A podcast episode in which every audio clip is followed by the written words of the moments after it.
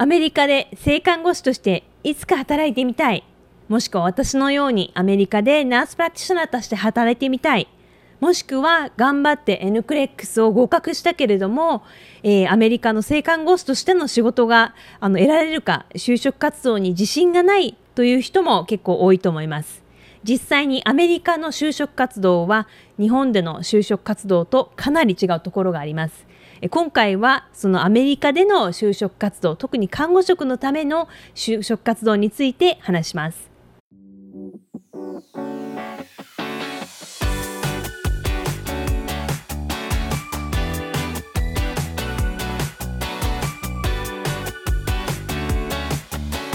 今回のテーマのアメリカでの特に看護職の就職活動の流れについてなんですけれどもその話をする前にとっても素敵なあなお知らせがあります。日本時間11月5日にえ2023年11月5日にえ私の友人、まあ、元クラスメートそして今はあのハワイ州で最大のクイーンズメディカルセンターという病院でえパキューを含め3つの病棟のクリニカルオペレーションマネージャーをしているえ友人からえ直接話を聞いてこの就職活動性看護師として就職活動するときに採用する側から見たらどういうことを大事にしているのか。インタビューそして履歴書そしてカバーレターまあ、そしてあの推薦者そういったことについて採用する人からはどういう点を大事にしているのか。というある意味、まあ、裏の方からの、ね、情報を教えていただくとっても貴重な機会になってますので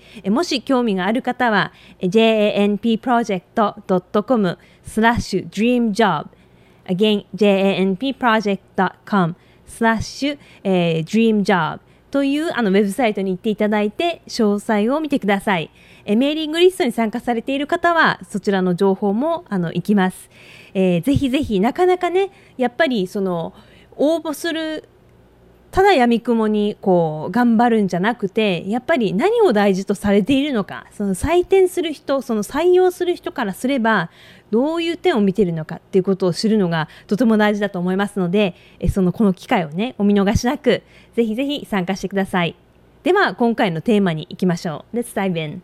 ではアメリカでの就職活動。あ特にね看護師のあのアメリカでの就職活動についてあのその流れについてねご紹介しますけれども、まあ、まずね言わなきゃいけないのが日本だとやっぱり性看護師となるとまあ、それまでねやっぱりその同じ年の人が大学とかでこう合コンとかで楽しんでる中苦労しながら看護学校を終えてね、そんな遊んでる暇もないままやって就職となると楽っていう印象があると思うんですけれども私自身日本にいた時も就活はもう準備なんかあまりしてなくてもう本番ぶっつけだったしあの応募したところは全て受かったしあのすごく苦労した覚えはないですし多くの人がそういった経験をするのがまあ性看護師だったら仕事を、まあね、あの特に選ばなければ仕事はまあ見つかるんじゃないかという人が思う人が多いと思うんですけれどもまず言わなきゃいけないのは、まあ、特にハワイ州もあるんですけれども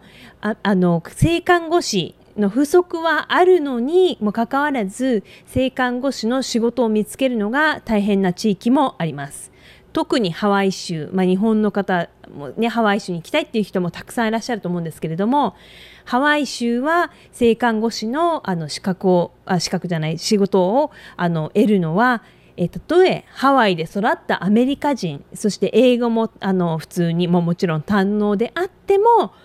あの特に新卒だと34年かかるのは普通でしかもその34年の間まあ、あの病院の中で例えば受付だとかあとは看護助手だとかして下働きをしてコネクションを作ってやっと34年でニューグラッドプログラムに入れるっていうことがもうほぼほぼそれでもあよかったねっていうぐらいのことが年々多いです。特にそれを私が卒業あの、まあ、2個目の看護学士ねアメリカでの看護学士を取った時、まあ、10年、えー、と以上前の時はそういう感じでしたけれども、まあ、コロナがあって多少良くなりましたがやっぱり新卒ですぐに日本で思うようにじゃあもうあの卒業前にその、ね、仕事をあの就活して、まあ、すっと終わって卒業したらすぐに入職っていうような感じで考えているとかなりねあのカルチャーショックを受けると思います。アメリカ人でグリーンカードとかもやらないアメリカ人でしかも英語は堪能でっていう人でもかなりあの新卒としてまず受かるのはとっても大変だからこそ特に今後ねアメリカでナースプラクショナーになろうと考えている人は私は日本で経験日本で看護師になってからちょっと経験を病院とかで積んでからアメリカに来たほし来た方がいいっていうのはこの理由でやっぱりアメリカで外国人日本人外アメリカ人じゃない人がビザも必要もしくはグリーンカードが必要そして英語も、まあ、ネイティブの人よりは上手じゃないっていう足かせがある中でこうやって34年も待つっていうのはやっぱりビザが切れてしまうのでかなり厳しいですので、まあ、まあこれはちょっと別の話になりますけれどももしナースプラクショナーになるっていう目標があるんだったら、まあ、おすすめするのはやっぱり日本で性看護師になって、まあ、最低でも23年はあの病院での経験を積んでから来た方がいいんじゃないかっていうのは私の個人的なあの考えですけれども、まあ、とにかくあのなかなかねその州によっては、まあ、テキサスとかその州によってはより看護師として仕事を得やすい州もありますけれどもあの日本人にとっても人気な州例えばカリフォルニアとかハワイ州、まあ、特にハワイ州は、まあ、私がねいるから余計情報がわかるんですけれどもえー、そんなに簡単ではないよむしろ難しいかなりあの競争率は激しいよってことをまずねあのまあ現実としてあります。で、まあ、応募する方法なんですけれども、まあ、いろんな方法があって、まあ、その病院のウェブサイトから見たりとかあとはまあインディードとかそういうねウェブサイトから見たりとかして、まあ、大体そこから病院のあのウェブサイトに飛んだりするんですけれどもあとはジョブフェアに行ったりとか、まあ、もし、ね、病院じゃなくて例えば外外来のクリニックとかそういう場合はそのクリニックに向かってあの仕事を探す実際に足で向かったりとかあとファックスする人も見たことありますね。であの個人的にはねあのただただファ履歴書をファックスして私仕事探しますっていうのはあんまり効果ないなっていうのは私は思っていてっていうのはそういうのを来てるのを、まあ、もうもう雇われてる派として見たことあるんですけれどもやっぱりなんかきっとみんなにこうファックスしまくってるんだろうなっていう印象があるので、まあ、それはねあんまり効果がないんじゃないかなって正直思いますけれども、まあ、そういうやる人もいますね。自分あの医療機関のウェブサイトもしくはジョブフェアもしくは個人的にその病院とかクリニックに行ってその情報を集めるっていうのがまず第一歩ですね。でじゃあ例えば新しいポジションが来ましたこのポジションが来ましたっていう場合に応募するときにじゃあ何が必要かっていうと大体まず履歴書でアメリカの履歴書はねかなり全然あ日本とは全く違うので、まあ、このことについては、えー、別のねエピソードでも少し話しますけれどもまず履歴書これはアメリカでは CV もしくはあのレジュメと言われますけれどもそしてあのカバーレターこれはねオプショナルなことが多いですけれども何かっていうとまあ本当にね短い、まあ、エッセイとはないけれどもあの、まあ、お手紙かなカバーレターだから。あの私はこういう理由であなたのあのあのこのポジションにどうしてこのポジションが私に合ってると思うのかどうして私があのこの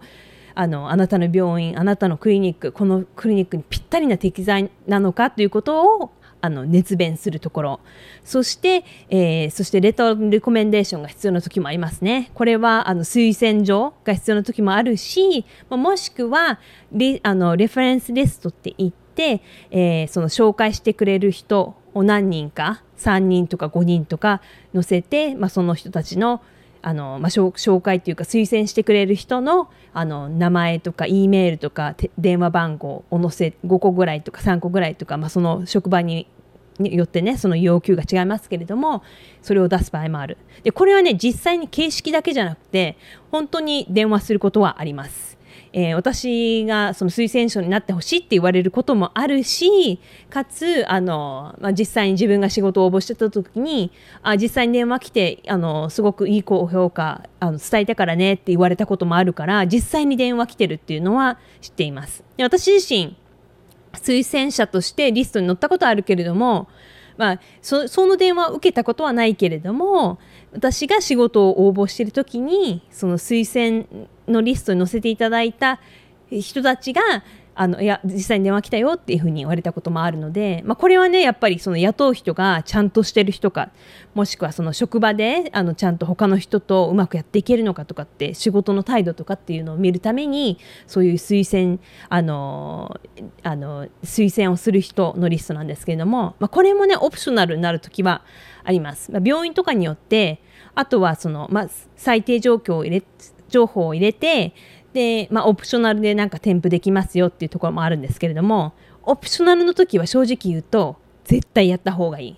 逆にあじゃあやらなくていいかっていうとそこでこの人は消極的だなって思われてしまうので、まあ、さっき言ったようにアメリカでの就職は本当にね戦いです。もう本当に特に日本人にとっては本気でやらないとダメ。っていうのはアメリカ人はものすごいアピールが半端ないんですね。私はこんだけ素晴らしい。っていうのでそこはやっぱりね日本の心であの謙虚すぎていやいや私なんてっていう感じやってしまうとアメリカ人からするとそれがなんて謙虚で素晴らしい人なんだって思われるよりもあそんなにじゃあ大した人じゃないんだねってそのまま受け取ってしまう可能性が高い。だからあのそこはね謙虚な日本の大和魂は一瞬捨てるぐらいにした方があのやっぱりね就職できるかあのこの給料とかの交渉がうまくできるかってことによって人生がかなり大きく変わりますのでそこはねあのアメリカ式を選あの学ぶってことはすっごく大事ですね。ここに変に謙虚にしてしまうと後ですごい後悔してしまうのでそれはちょっとかなり気をつけてくださいね。であとは、まあ、もちろんインタビューもある場合が多いです。このインタビューがねすごく大変なんですけれどもこれもねただのインタビューというよりもこう問題をあの投げかけられたりとかこういった状況では何をするの？どういうふうに対応するの？っていうふうに問いかけられることがあるので、えー、きちんとね準備をしなきゃいけないということですね。だから大体そのウェブサイトとかそのジョブフェアとかでそのまあこのポジションの応募があったら、まあ、それに応募して、まあ、大体今のところねウェブサイトの場合が多いですけれどもそこでまあその項目をこう埋めてであと添付できることが多いのでカバーレターそしてレジュメそしてあの list of references、ね、紹介者あの推薦者そしてあのまあそれが書類審査が通ったらインタビューに行くっていう感じですね。で、インタビューも1回で終わるところもあれば、何回でやるところもあるし、もう私、ナースプラクティショナーとして、えー、インタビューした時は、もう本当に、あのー、何人ぐらいいたんだろう。多分10人もいないかもしれないけど、もう10人、8人ぐらいいるカンファレンスルームに8人ぐらいインタビュアーがいて、っていう感じでしたね。